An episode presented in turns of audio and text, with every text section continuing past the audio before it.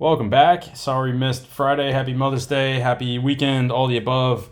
I don't have anything crazy to start us out with. Uh, actually, hold on. It is episode 74. It is May 10th, and super excited to be here almost three quarters of the way to 100, which is awesome. Got Matt and Chelsea here. Happy to have everybody. Joey's still out working on that. But the thing I wanted to start with, because this doesn't really fit into anywhere, it's like kind of cars, kind of tech, is that I saw an awesome video of NASA and their airless tires. I have no idea how they work. I'm gonna see if I can find a video. It looks like they look like like chainmail mesh almost that roll, and I can't imagine they can go very fast. But all I'm thinking of is pretty much all the problems we have with tires come from the fact that we have to hold air in them. Having airless tires seems genius. We should start producing cars and stuff that has airless tires, especially for all the curb hitters out there. I've seen a few different iterations of this. Some where they've got like a a plasticky hexagonal weave that makes up the meat of the tire. And then all you have to do is when you need a new when your tread runs low is you just go and retread them, which is a much easier, cost effective and environmental protective process to do than to get a whole new tire for no reason. Yeah, we're sitting here trying to replace the internal combustion engine. Let's start with the tires. I mean, tires themselves are incredibly environmentally damaging. They're expensive and come to think of it, super inefficient. that's that's actually like the last that's the last piece of the car that I thought we'd ever have to change because it's, you know, four wheels and a tire makes a car, but or I'm sorry, four wheels and a steering wheel or four tires and a steering wheel makes a car, but it it kind of makes sense. what are we going to do with kids' playgrounds if we don't have tires to shred up to make the ground for them? It's like uh, kids probably don't go to playgrounds anymore. They have Fortnite, right? Sounds pretty true. Yeah, I, I pass by playgrounds. I never see any kids there, but whatever. I thought it was interesting because I, I, I know plenty of people that would actually greatly benefit from airless tires. But airless tires, airless tires, yeah, yeah, because they just absolutely get nails and all that good stuff all stuck in it, and it seems like they're always getting more tires. And I'm convinced it has something to do with curbs, but you know, it's not my place to say. Mm. Regardless. It's those white Jeeps. Yeah. It's definitely the white Jeeps. it always seems to be a white Jeep, doesn't it? all righty, all right. Okay, let's get rolling here. Uh, we'll start in general as we usually do. Uh, I saw this was actually this was last week. I didn't follow up on this one, so again, bad reporting. Sorry, but last week uh, I was on Tuesday. Chegg, the company that makes the study materials and allows students to actually pass really hard classes, they had their stock price tank about thirty percent after some some news came out. I guess I don't know where they got the information, but they discovered that fewer student that students are taking fewer and less rigorous courses and instead are choosing to enter the workforce early on. And I'm sitting here thinking, thank God, this is kind of a great thing because we like everyone and their mother is no offense to mothers, but whining about a labor shortage, and we're sitting here like, all right, we don't have people to work, and our solution obviously was, hey, let's go to the kids first. There's so many kids going to college these days that aren't going to use their degrees. They're going to go be insurance agents or something. Why don't we just take them, spend four years doing internships, free labor, whatever, they can afford it. It's going to be less than the loans they have to take out or what their parents have to pay for school that, that solves everything, doesn't it? So this is like a feel good story that makes me happy. Even though I'm sorry, Chegg, but I know you guys lost a ton of money last last week. Yeah, if the students are taking easier courses or courses that don't need Chegg service, I think it's a good thing because at least in my experience, if the work was like something that I'm going to need later on that the course is making me do, then I actually did it, which I know some people don't do. But like I only used Chegg, which I had in undergrad when it was like busy work because a certain amount of courses just make you do busy work. It's stuff that takes time. It doesn't really help you. And so I would just do it just to get it done. I know we kind of bummed off of other friends because we did use it. Everyone I know pretty much had someone that had a Chegg account that they knew of. And it was the same exact story. It was, hey, look, we get an assignment that is going to be incredibly time consuming and we already know the information. We, it's it's irrelevant. It doesn't matter to the concept itself, and it's just something that was mandated by the school or part of the the book that they had to purchase for the class. Because I mean, Cap was it Cap? Who am I thinking? There's like one main company that writes all the books that sell. You guys know? Uh, Probably. I can't think of the name off the top of my head though. But like yeah, like Kaplan, like you said, makes a bunch. There's another one. There's a few others. There's like a conglomerate of them that just all make all the books. I don't know why I had to stare at their names for so long and curse them. I don't I don't know why I can't remember it. But regardless, so it's usually for the busy work. I mean, that's what we all did. And the other thing was they also found out that students are, believe it or not, sharing accounts like they did with Netflix and all that. And we saw what happened with Netflix. They shot themselves in the foot. So I think if you're Chegg, you basically learn from that and say, hey, look, why don't we offer you like a group study plan instead of just saying, no, we're going to introduce lockdowns on accounts and stuff. Don't make the same mistake. But Matt, you brought up a great point when we talked about this over text last week. And what did you say? Oh, God, I have to remember. Um, I said that basically a while ago that they started releasing information about who used their service back to the schools when they requested it, which really defeats the purpose of Chegg. The students were using Chegg to like get answers and how to do the problems and like all the work for it to put on the sheets to turn in so that way we get rid of the busy work. Well, the schools would request that and then they would fail the students on those things and they found out that they're using this service and it's like well you're defeating the entire purpose of your service by screwing over the students that use it so I, I think that does kind of make sense because if you're a company like Chegg, and I know I mentioned this before, try to put it in their perspective. You don't want your single income stream to be college students who are unreliable and sharing accounts every chance they get. That's a very unreliable source of income. You want it to be the schools. You want them to use you as a source of study material and as a way to teach your concepts more efficiently and more quickly, right? Yes. That I think makes sense to me. So that's the only reason I could really work through and say that's why I would, if I was in their shoes, that's why I would do that.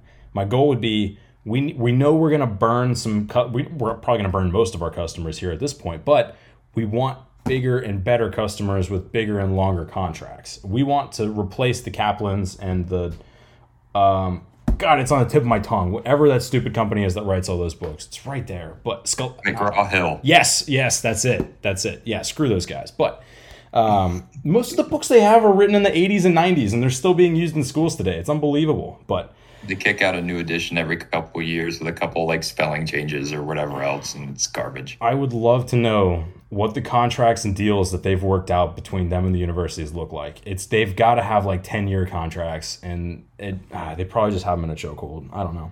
It's ridiculous. But your point was great, and I, I loved it. It was yeah, that, that makes sense. The whole reporting thing is going to shoot the students in the foot.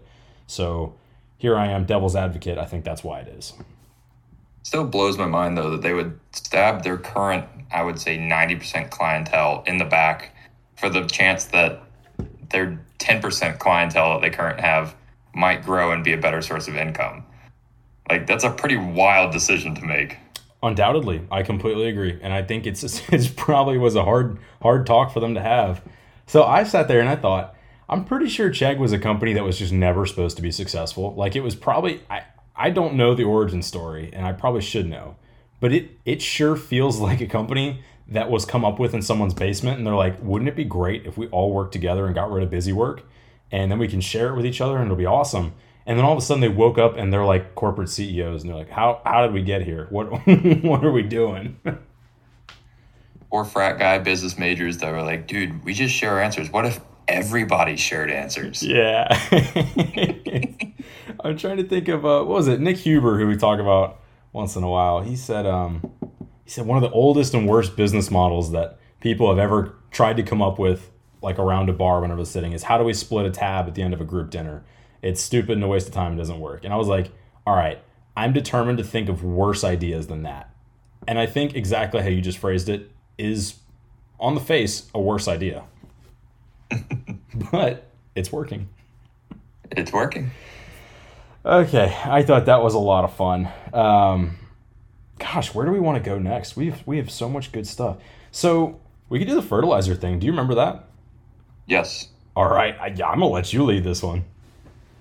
Okay, so we obviously grow lots of crops in the United States. We need lots of fertilizer to do so. Currently, we rely on cows for this mostly. We, we use a whole lot of cow manure to do so. And one of our other things is, is we, for people, we need water and we need clean water. And so we spend a lot of time cleaning our sewer water that gets produced by our house. It's called gray or black water. goes from your toilets, your shower, everything else goes into a sewer system. And you see these along the highways. They have the sewage cleaning plants. They smell awful when you're driving and it starts to smell like poop. That's one of them.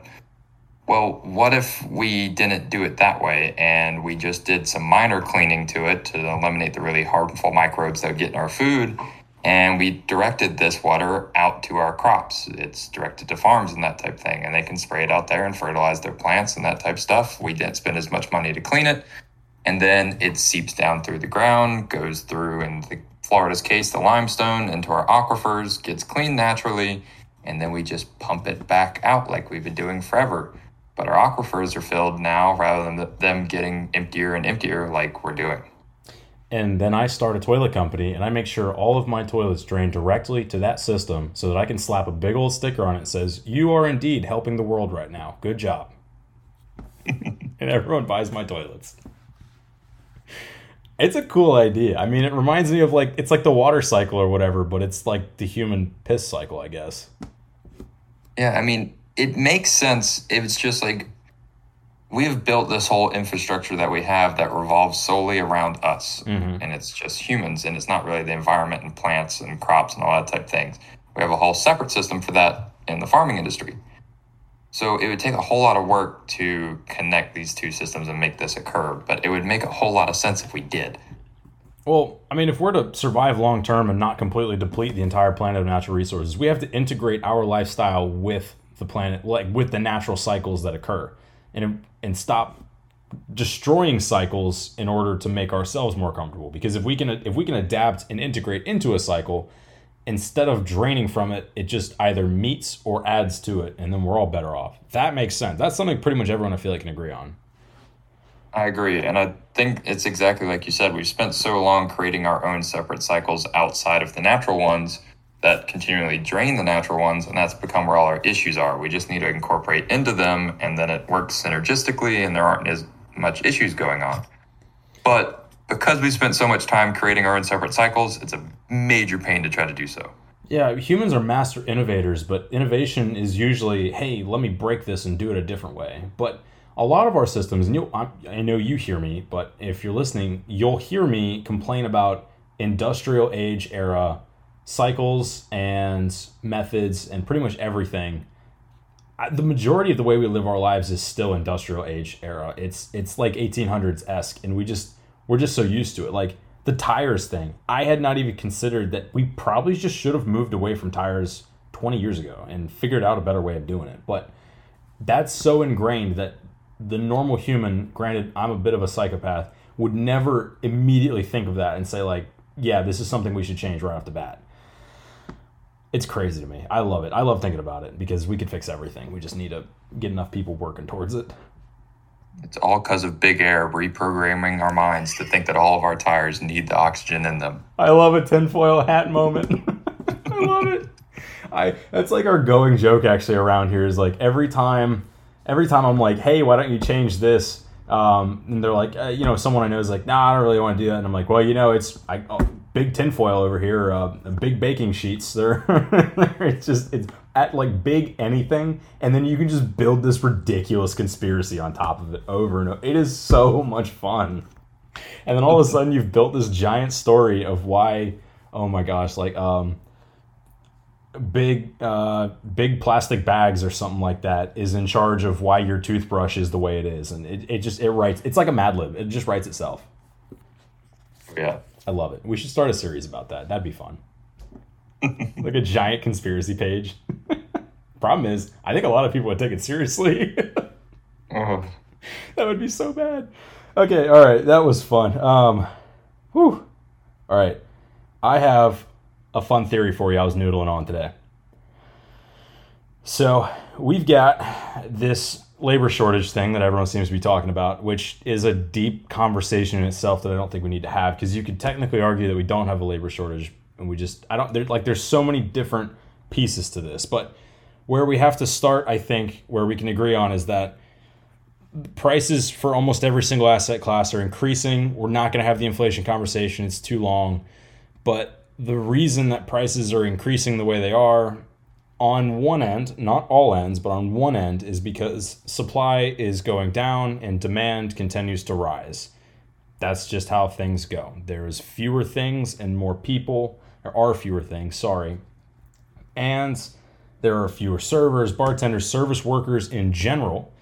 And I started thinking about how do we fix something like this? And I see really three interesting solutions.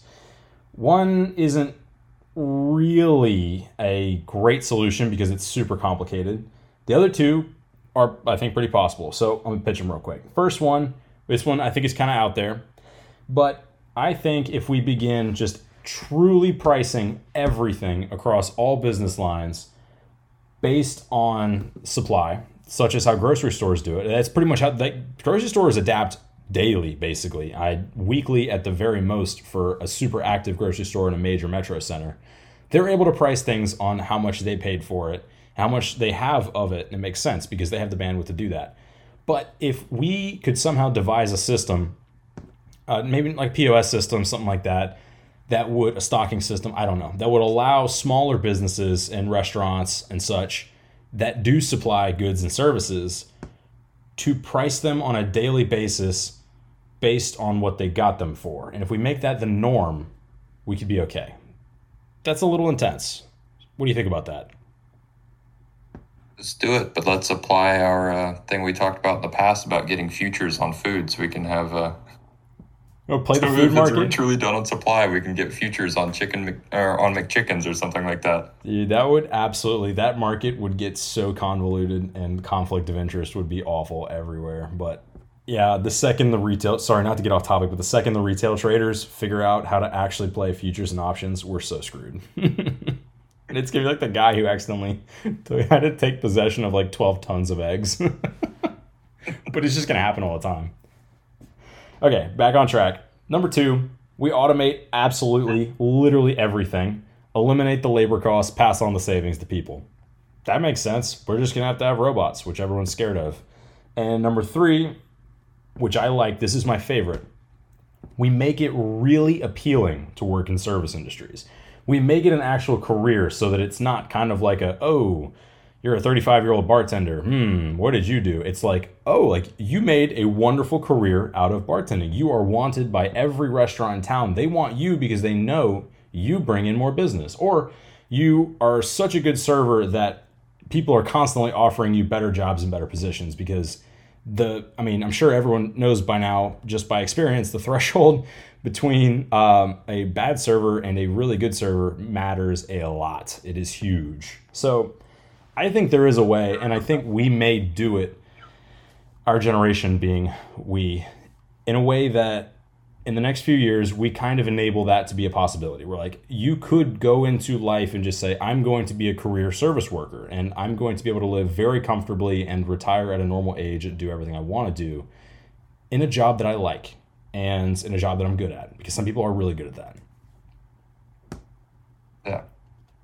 I mean, it would work, but I feel like at least for like making careers, you'd have to create somewhat like a tier system, which would only work if you have conglomerates that own multiple restaurants. Like you start out and you work at like a small diner, and then like once you get better at that, now you're at like a semi decent sit down place. Let's say like Outback. You, you've graduated from the diner to Outback, and then like okay, you're doing good there. Now you graduate to like.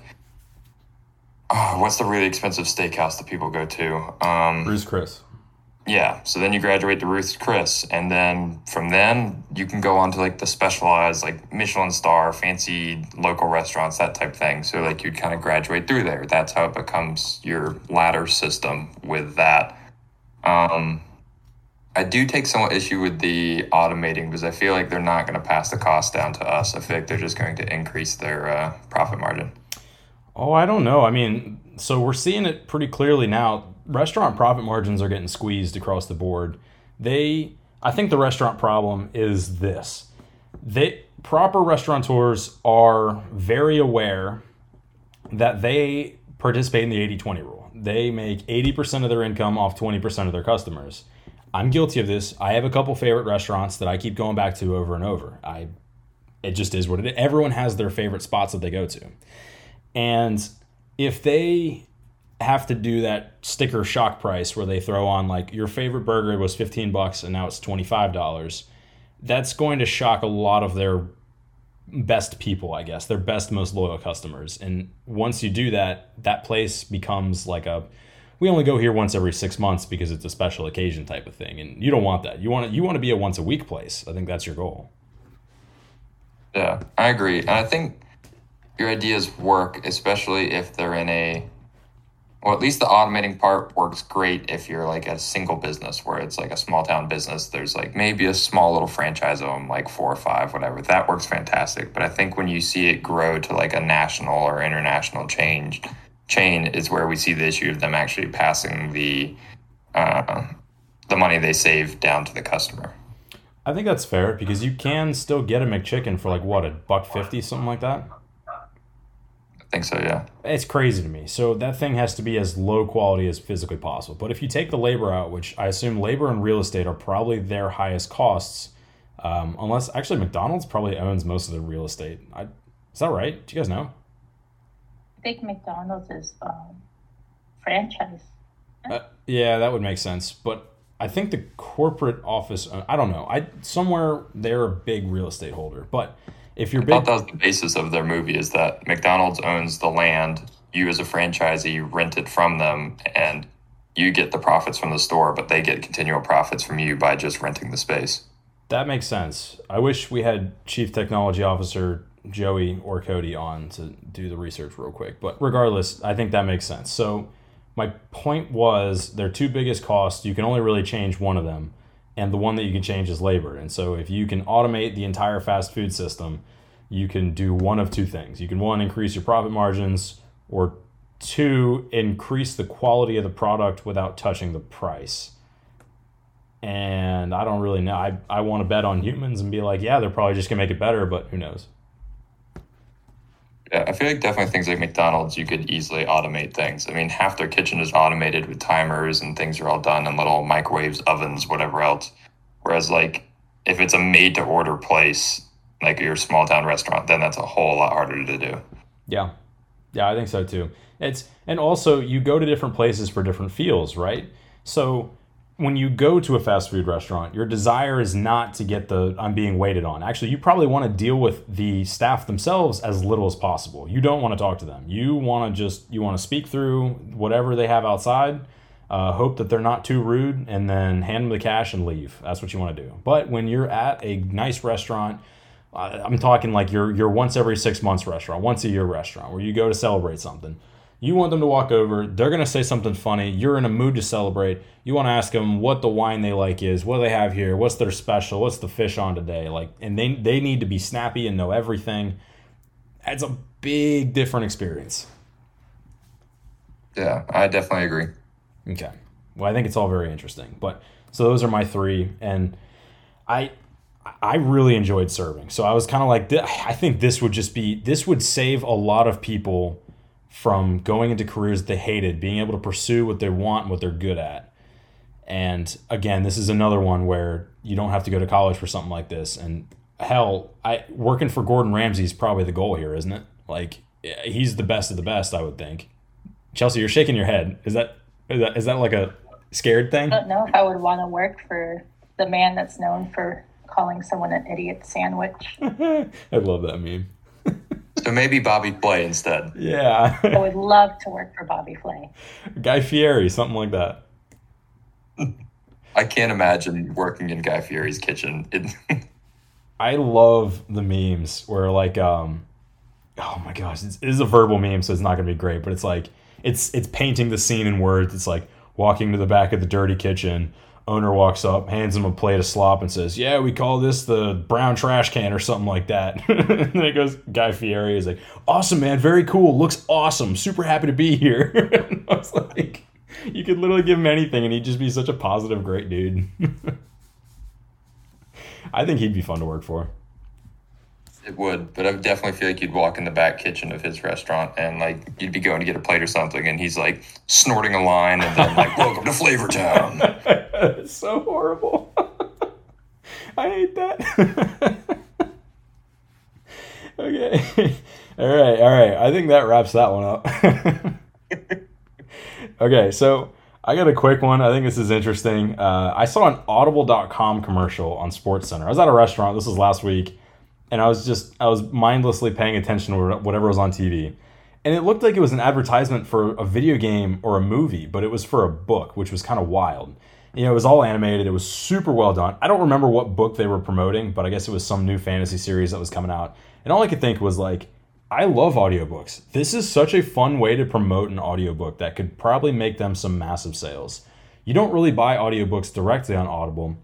You pay for a subscription service in which they give you one credit per month on a recurring basis. They have different subscription levels of it, but I think the base one, which is what I pay for, gives you one. Uh, I want to say, correct me if I'm wrong, it's fifteen ninety nine, something like that. Yeah, so Chelsea's nodding. It's that makes sense.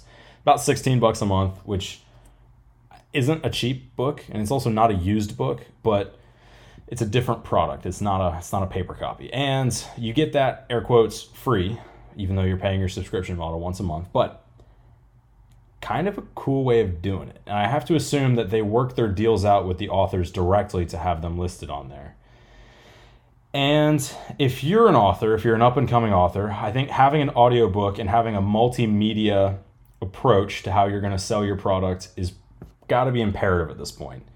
And to me, it sort of feels like this was super unexpected. Like this way of advertising for an audiobook, which didn't really exist until 15 years ago, I guess, probably something like that.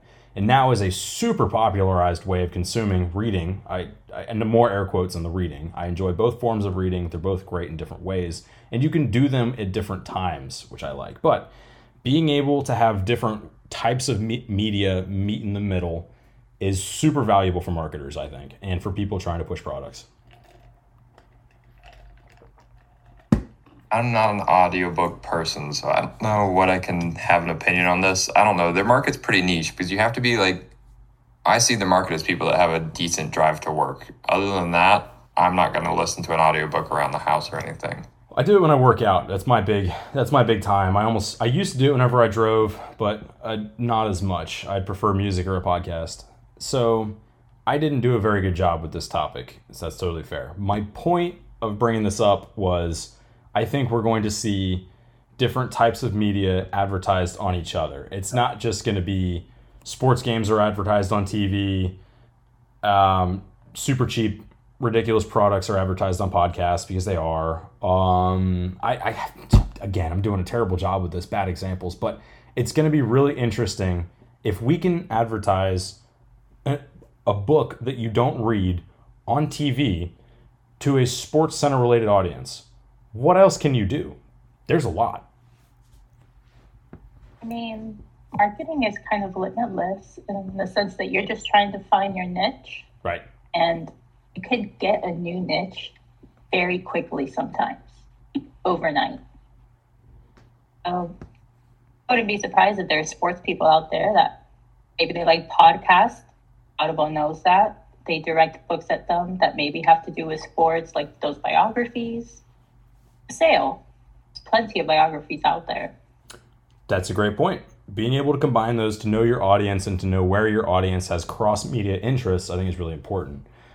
The other one I kind of came up with, and we're seeing this more and more, especially on super kind of hot, young, creative video game uh, creators like the Fortnite folks over at Epic Games, is advertising for real world products within video games. The Web3 community is all over this, and I don't think it's going to be long. Oh, another good one. The new Grand Theft Auto game, I'm almost positive they announced that they're going to have the real life car manufacturers and names of the models within the game, which is something I've been saying they should do for forever.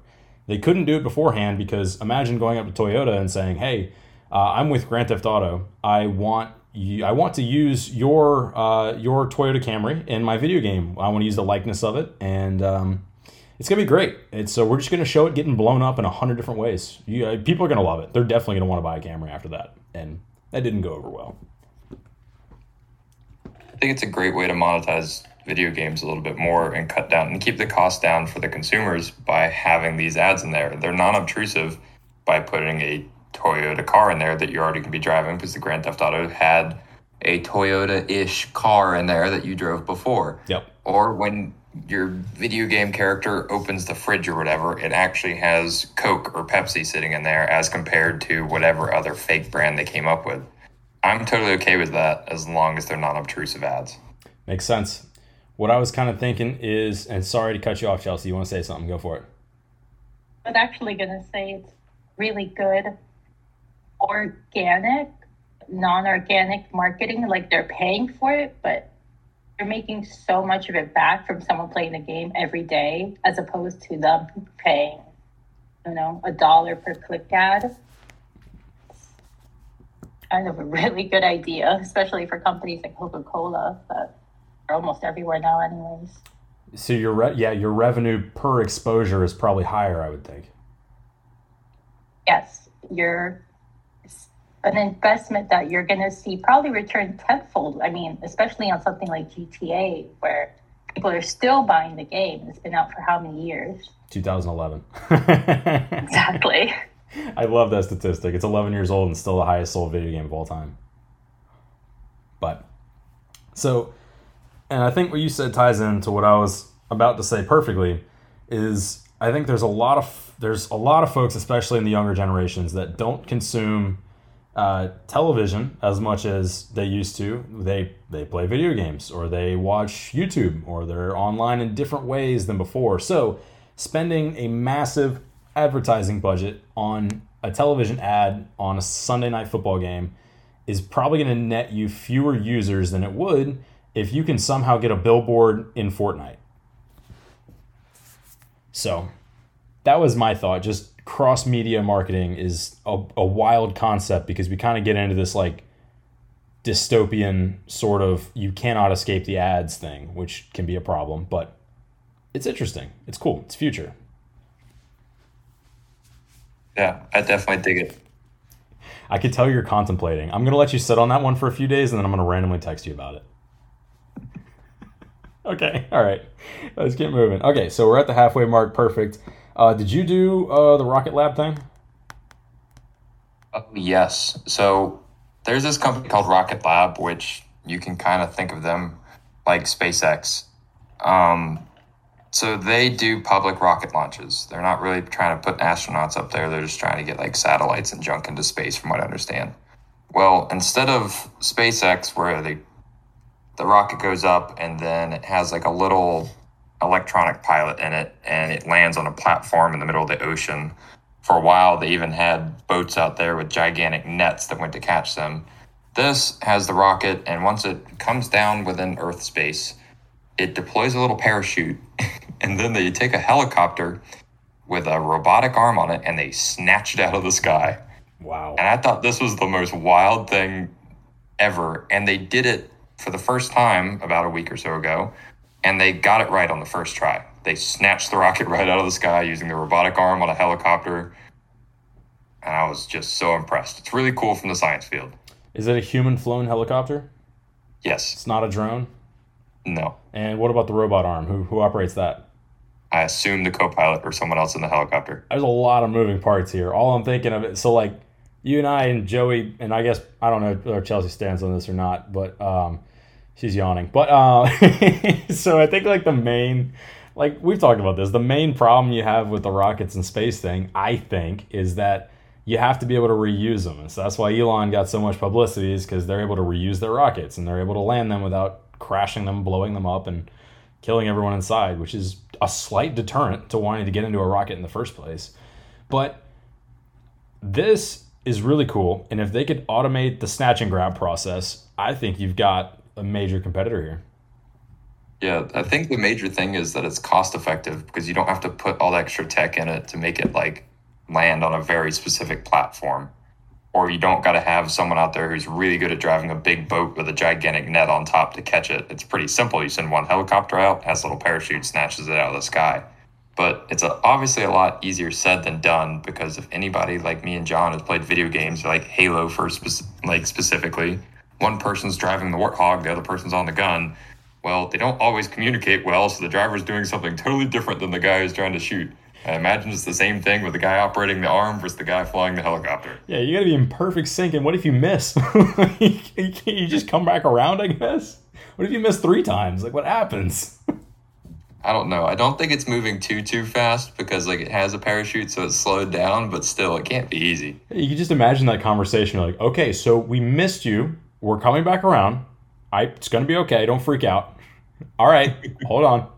We missed you again. We're gonna try this one more time. We got two more chances before you crash. We're good. We're good. Oh, What a miserable conversation. He's like, guys, stop missing me.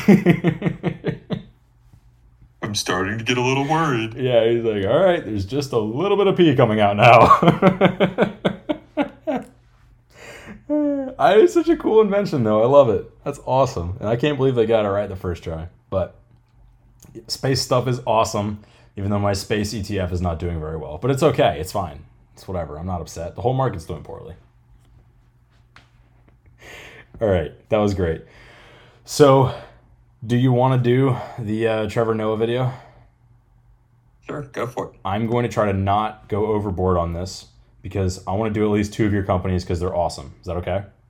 Sounds great. Great, awesome. So, guy named Trevor Noah, I guess, runs the Daily Show and something. Is it Comedy Central? I didn't really.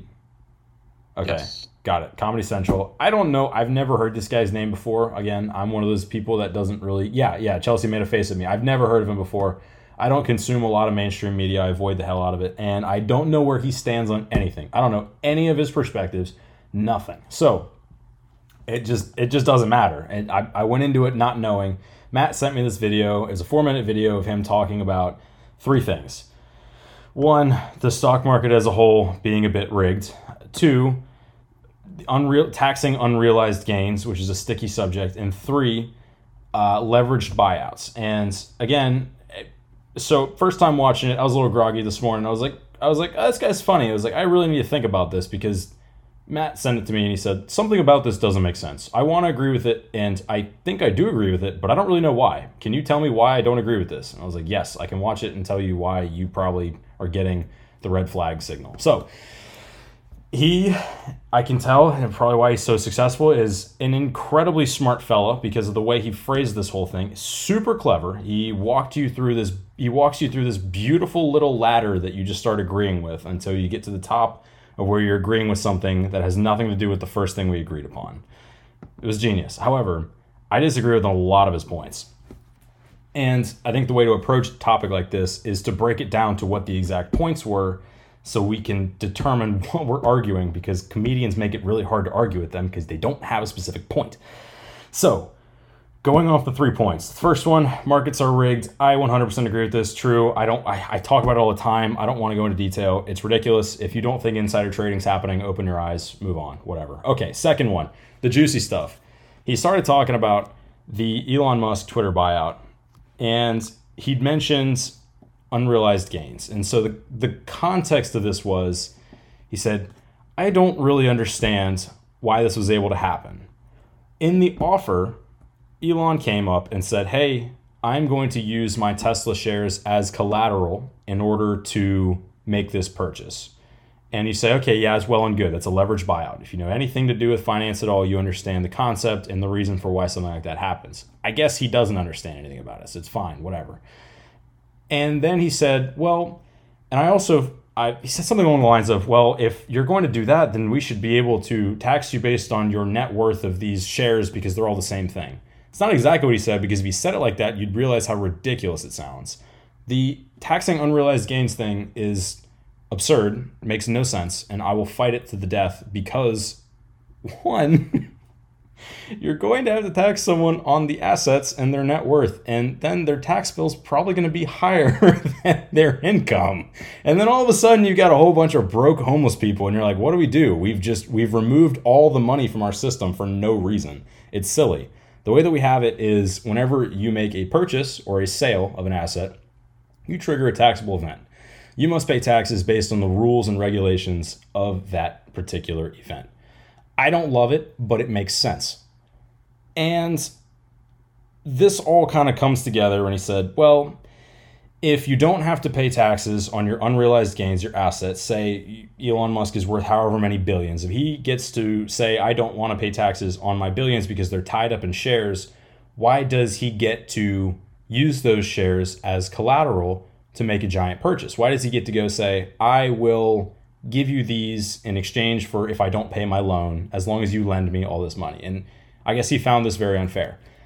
I'm going to explain to you what a leverage buyout is real quick. A leverage buyout is whenever you, as a company or an entity, want to purchase another company or an entity, and you say, okay, most of our worth, which could be, call it $10 billion. We're a $10 billion company. Most of it is tied up in our assets, our machinery, our products, everything we have. We don't actually have $10 billion in cash because that would be silly.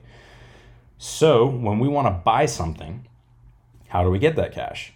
We go find capital. We go talk to big banks, big investors, and we say, We need money. And they say, Awesome. What will you put up in exchange for this money? And we say, we'll put up exactly what we have, which is either equity of our company through stock shares, physical assets of your company, which I don't think banks are going to be too thrilled about, or debt, which they're also not as thrilled about because they don't make as much money on it. They make the most money on equity, which is why it's typically used for something like this. The reason you as a company don't want to give up your equity is because you give up ownership. So, what happened was Elon came up and said, Hey, look, the biggest asset I have is my ownership of Tesla. And so I'm going to use that as collateral because this means the most to me and I you guys won't accept anything else. I'm going to say if I take on this ginormous loan from you in cash to buy this company out and I don't meet my debt obligations of that cash, I will liquidate my shares contractually and use that money to pay you. Now, I guess that doesn't make sense to some people, and that's okay. So I thought of it in this way most commercial real estate and residential real estate developers don't use their own cash. Pretty much all of them don't. They go out and get loans in order to make the construction happen. There's no other way to do it. So if we destroy leveraged buyouts for companies and entities and don't allow something like that to happen, nothing will get built. That's just. Uh, so I was talking to Matt earlier about this the American system is built on two very distinct parties, not political parties, but parties that work together to build things. You have entrepreneurs on one side, you have capital on the other side. They both have something that the other wants. The entrepreneurs have the creativity and the drive and the risk tolerance to get going. The capital side does not have that risk tolerance, and they don't. What they want to do is they want to make intelligent decisions to lend money out to certain entrepreneurs to get innovations done meet in the middle, amazing things happen. That's how we've created the American machine, and it works great. So, my super long winded answer to this, I'm sorry I've been talking for so long, is that it's kind of ridiculous, and those are the reasons. And if you remove those systems, everything kind of falls apart and nothing happens. So, there we are. I followed that mostly. Great. I probably didn't, again, I didn't what do as well as I ever could have. What? what Matt said. I followed that to an extent. Sorry, I tried to do my best. The problem is we could talk about it for about an hour and a half, and then we'd probably just be scratching the surface of how it all works. But I did my best. One of those things that's hard to really like. There's so many intricacies of it that it's hard to really simplify it down into something without like having too many questions about the stuff that you didn't talk about. Right. I tried to explain it like to a five year old, but it, it's just it's once we've complicated the system in so many ways, and it's on purpose. But go ahead, Chelsea. I do have a question. Okay. How does any of this affect the lawsuit he's doing right now because of him trying to buy out Twitter? What lawsuit? I have no idea. He's getting sued by two other shareholders. Oh, was that for the Twitter. Oh, oh yeah, the idiots in New York. Yes, I remember those people. Yeah. So again, yes. th- yeah, this was this is a classic case of damned if you do, damned if you don't, in my opinion, and that's all I have to say about it. These people got upset because they sold their shares uh, right before he announced that he was buying Twitter at the exact time that he is legally obligated to announce, and they didn't make all the many millions of dollars they would have made if they would have sold one day later. Dude, you're playing the stock market, move on. Whatever, get over yourselves. It's the same, you know, not okay, I'm to get off my high horse in a second, I swear. It's the same crowd that argues about oh my gosh, these people should have done this and then they'd be okay. Well, guess what, sir? You should have done this or should have just relaxed. Nothing is always, it's not always to work out in your way. Move on. That's all I have. All right. We, we actually might be talking about different suing. That's probably, he has a lot of lawsuits. yeah, because this one is actually, he's being sued by the Florida Pension Fund. Oh, I have no idea. So we probably shouldn't get into it. I also want to get the Matt's companies. I'm sorry. We can do that so on Friday. He's being sued for. This is amazing. Too many Elon things.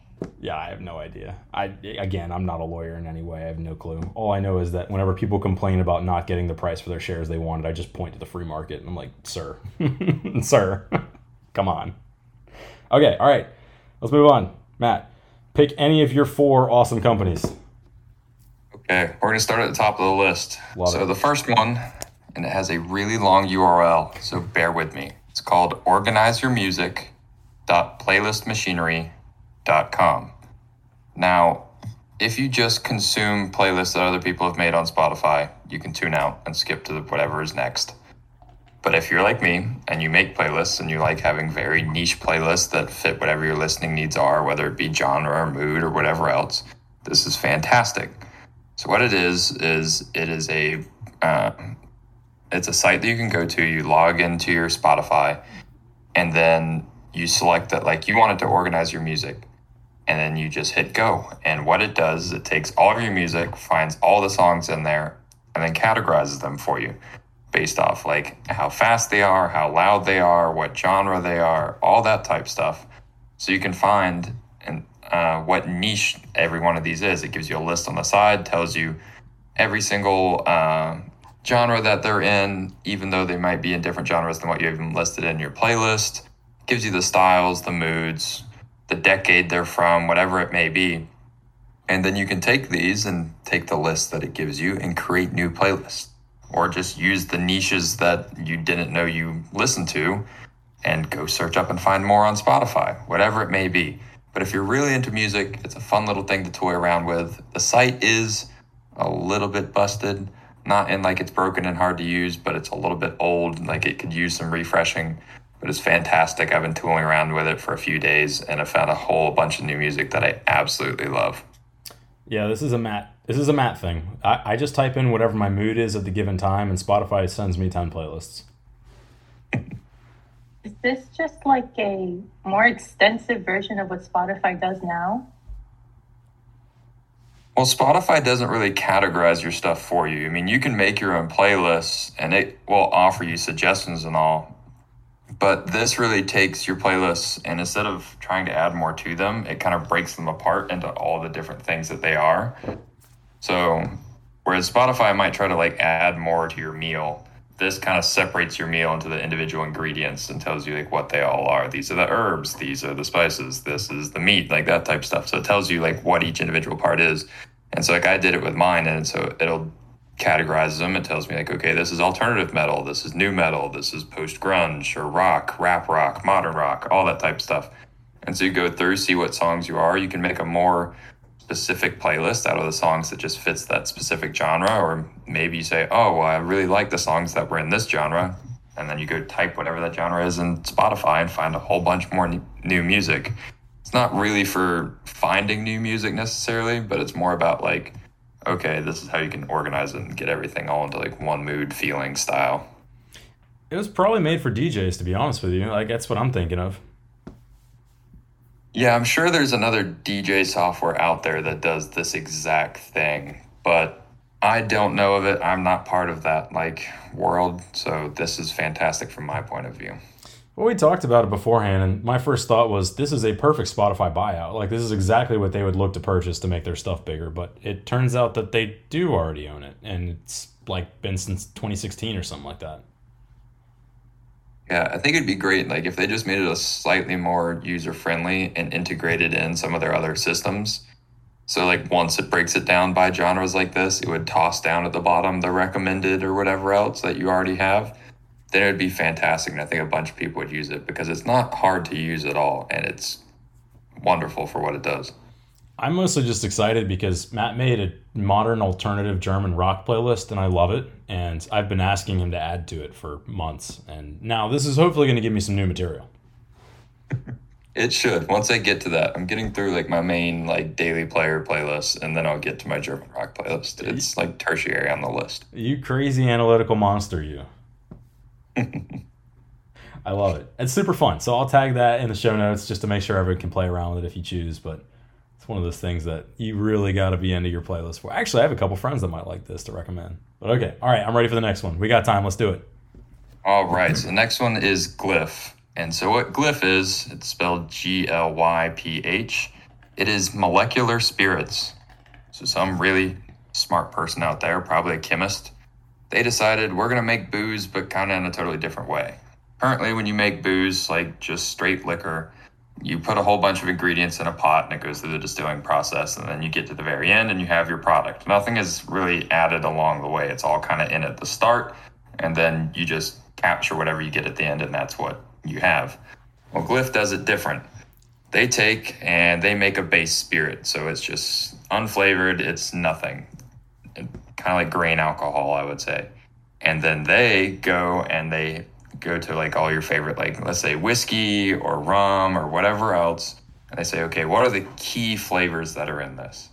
And they figure out what those are molecularly and then they go out to nature and find them there wherever they may be in whatever plants uh, trees whatever. They find where these flavors are and then they add them into this base spirit that they have created and recreate whiskey or rum or whatever else after the fact, all using the same base spirit. So it's kind of cool. Like it can be anything they want it to be. They just have to go find the flavors and make it.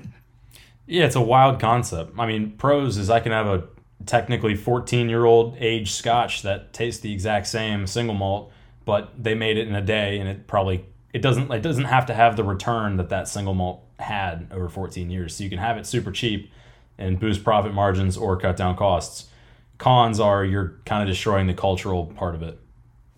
Yeah, but like you said, you don't have to age something for 14 years. You don't have to have a giant warehouse with thousands upon thousands of barrels of whiskey sitting there just doing nothing for decades to get that flavor.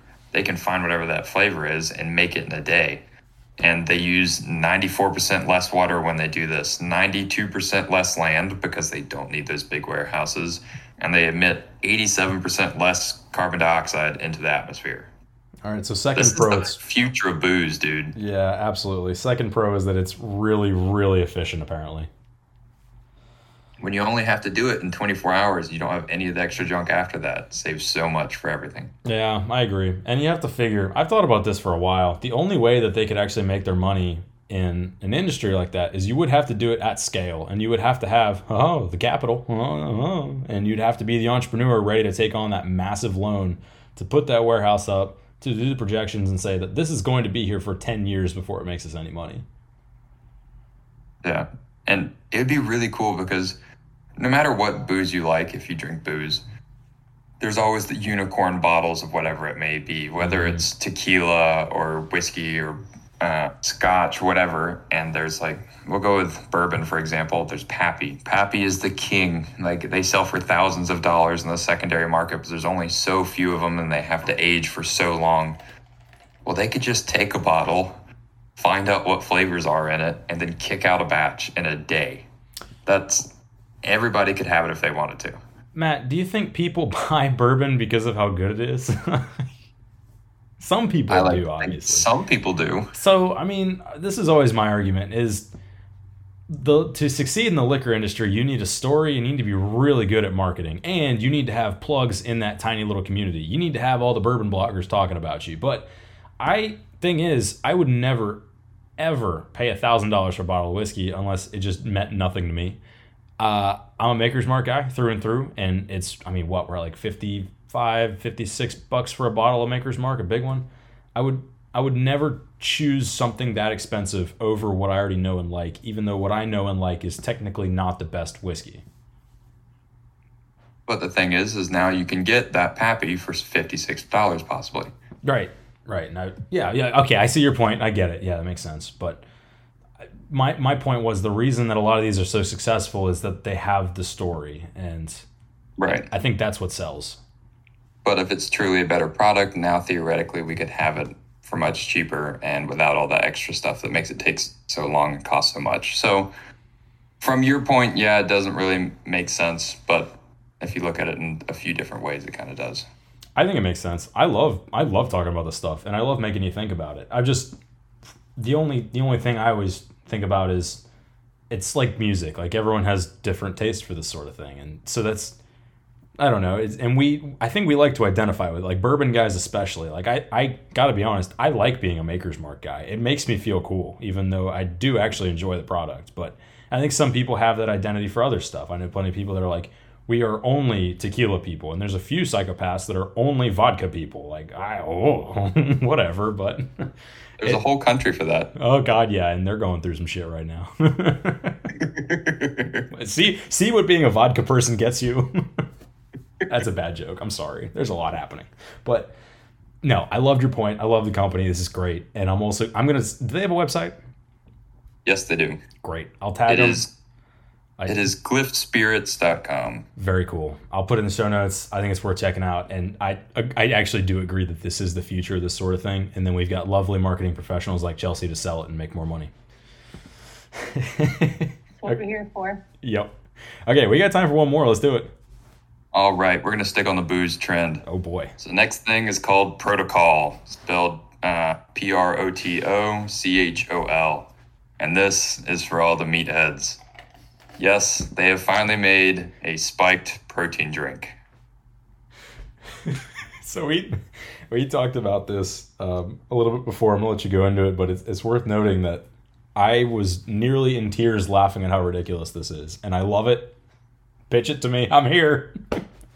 All right, so for every guy that loves going to the gym and also loves partying on Saturdays down by the pool, and thought, man, it would be great when I'm drinking this White Claw if I also got my protein in at the same time. This is the drink for you. so what this is is it has it's a spiked protein drink. It's fruit flavored. They come with eight percent alcohol uh, by volume, 11 grams of protein per drink. It's roughly equivalent to 2.3 White Claws per can, and it comes in the delicious flavors of pineapple pump, swillberry, and Orange County. Orange County is the most ridiculous thing I've ever heard. this is like this is the dumbest thing of all time. But I also kind of want to try one. it's like, hang on, guys, I gotta shotgun my protein claw. you rip one, crank out ten push-ups. You're ripped, and you're having a good time. It's- I mean, from a science point of view, this makes no sense. Like None. alcohol and building muscle mass don't go together. If you really know anything about weightlifting, you'll know most of those people that are really into it don't drink. Yep. But they're like, let's make the base, best of both worlds and put them together. I it literally defeats the purpose of itself. But okay, so my dumb dumb monkey brain can wrap my head around the concept of like like the sales pitch of someone says, "Hey, what if you got extra protein while you were drinking White Claws and out by the pool? That way you don't have to slack on your protein powder and going to the gym. You're just going to get it passively while you're partying and having a good time." Monkey brain can accept that smart brain says, "Hang on, I have three questions, maybe five. I just and the Yeah. names are fun too. So where do I get one of these? So, from what I was reading, they're only really sold up north. It's made in Erie, Pennsylvania, which happens to be the hometown of where my uh, medical university is from. But uh, seems like they're only sold up north right now, up in that area. There's nothing really in the south, unfortunately. But maybe we'll get a crazy redneck that does the same thing down here. I just crazy idea. It makes no sense to me, but I love it. Yeah, I, I actually, to be honest, can't believe this hat didn't happen sooner and hasn't taken off.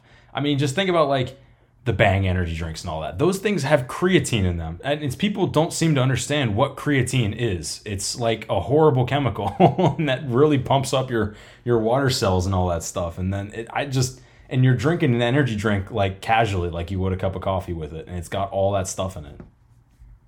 Yeah. So my thing is, is we got to get Joey to pick this up. It's in Pennsylvania. he needs to go on a road trip and pick up a case of these, and really give it a try for us. We'll pitch it to him after the show. I guarantee he will do it. There's absolutely no way he wouldn't. And we need a full review as soon as possible.